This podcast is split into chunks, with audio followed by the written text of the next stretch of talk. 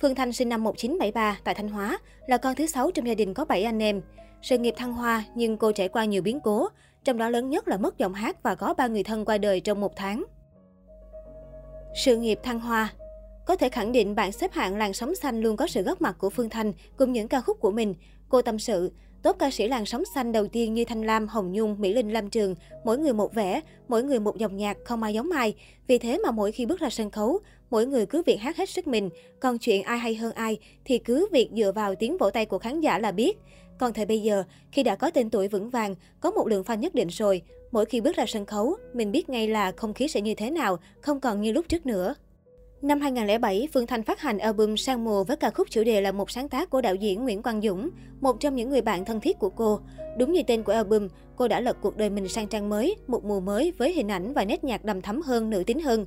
Phương Thanh chia sẻ, Ngần ấy năm đi hát, giọng hát của Phương Thanh gần như chuyên trị những ca khúc buồn. Hát ca khúc buồn siết rồi những giai điệu buồn đó cứ như ám vào đời mình. Phương Thanh giờ đây không những được biết đến như một ca sĩ thuộc hàng gạo cội, mà còn là một diễn viên điện ảnh và một diễn viên cải lương. Cô đã tham gia vào những vai phụ trong các bộ phim điện ảnh Đẻ mướn, Khi đàn ông có bầu, Hồn trương ba gia hàng thịt, Nụ hôn thần chết, Đẹp từng cm, Giải cứu thần chết, Hot boy nổi loạn. Đặc biệt với vai diễn thầy bói trong bộ phim Nụ hôn thần chết của đạo diễn Nguyễn Quang Dũng, Phương Thanh đã đoạt được giải thưởng cánh diều vàng cho hạng mục diễn viên phụ xuất sắc. Với vai cô gái điếm trong bộ phim đề tài đồng tính hot boy nổi loạn, cô đã vinh dự nhận giải nữ diễn viên phụ xuất sắc tại Liên hoan phim Việt Nam lần thứ 17.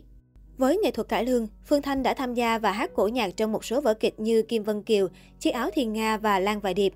Trong năm 2009, dù đã hứa với người hâm mộ sẽ phát hành nhiều album để bù đắp cho một năm 2008 vắng bóng trên thị trường băng đĩa, nhưng cô cũng chỉ kịp phát hành album The Best of Phương Thanh, tình 2010. Trong năm 2011, cô đã phát hành các album Mèo Hoang, Rock, Con ốc bưu, âm hưởng dân ca.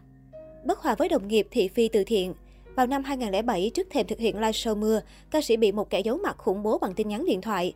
Một thời gian ngắn sau, người bạn, người chị, nhà báo Ngô Thoại Điền bị đánh đến nhập viện.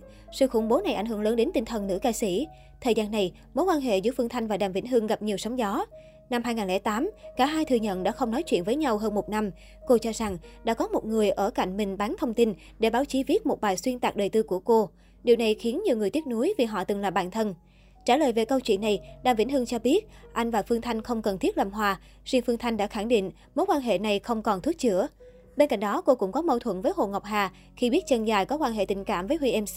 Vì thế, Phương Thanh tác Hồ Ngọc Hà để ra mặt cho bạn của mình là Thu Phương, vợ cũ của Huy MC.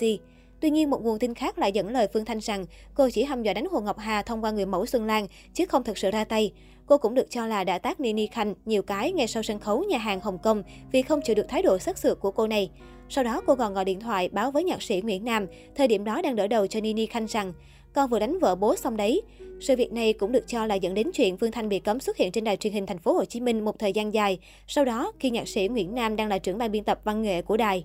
Năm 2020, Phương Thanh đăng lên mạng xã hội về việc đi từ thiện của mình sau khi cơn bão số 9 Molave gây thiệt hại rất lớn cho các tỉnh miền Trung.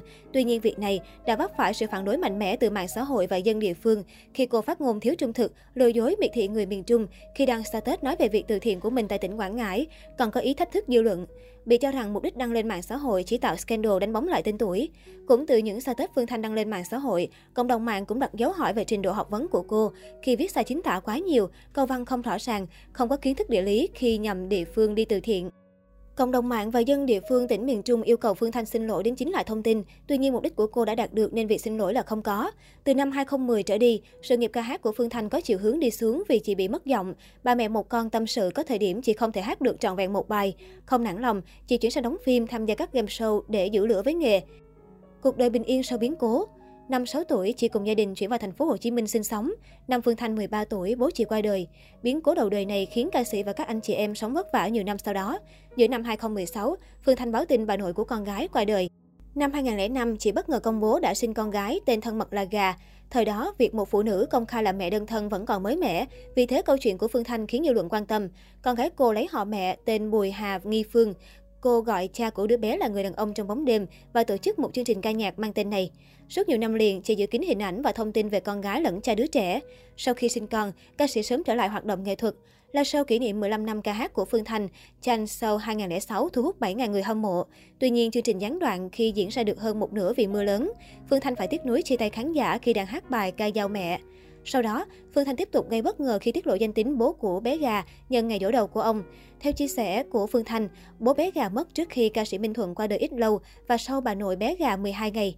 Ca sĩ cho biết, suốt năm qua có quá nhiều cú sốc xảy đến với tôi, nhiều người thân xung quanh tôi lần lượt qua đời, nên tôi không muốn nhắc đến chuyện buồn gia đình để khiến khán giả lo lắng. Phương Thanh chia sẻ đến thời điểm này, khi mẹ con chị đã mạnh mẽ vượt qua và trở lại cuộc sống an nhiên như đúng mong ước của bố bé gà, chị mới có thể bộc bạch sự thật sau thời gian âm thầm chịu đựng. Dành nhiều năm tìm hiểu về đạo Phật, ăn chay độc kinh, chị ngộ ra nhiều điều sau những biến cố cuộc đời. Phương Thanh khẳng định trở lại với âm nhạc mạnh mẽ hơn khi bước qua tuổi 40. Sau đó, ca sĩ từng khiến nhiều người ngạc nhiên với hình ảnh cạo đầu, mặc trang phục của người tu. Khi đăng hình ảnh mới trên trang cá nhân, chị nhận được nhiều lời chia sẻ đồng cảm từ khán giả. Ngoài công việc ca hát, Phương Thanh dành thời gian tham gia nhiều hoạt động cộng đồng.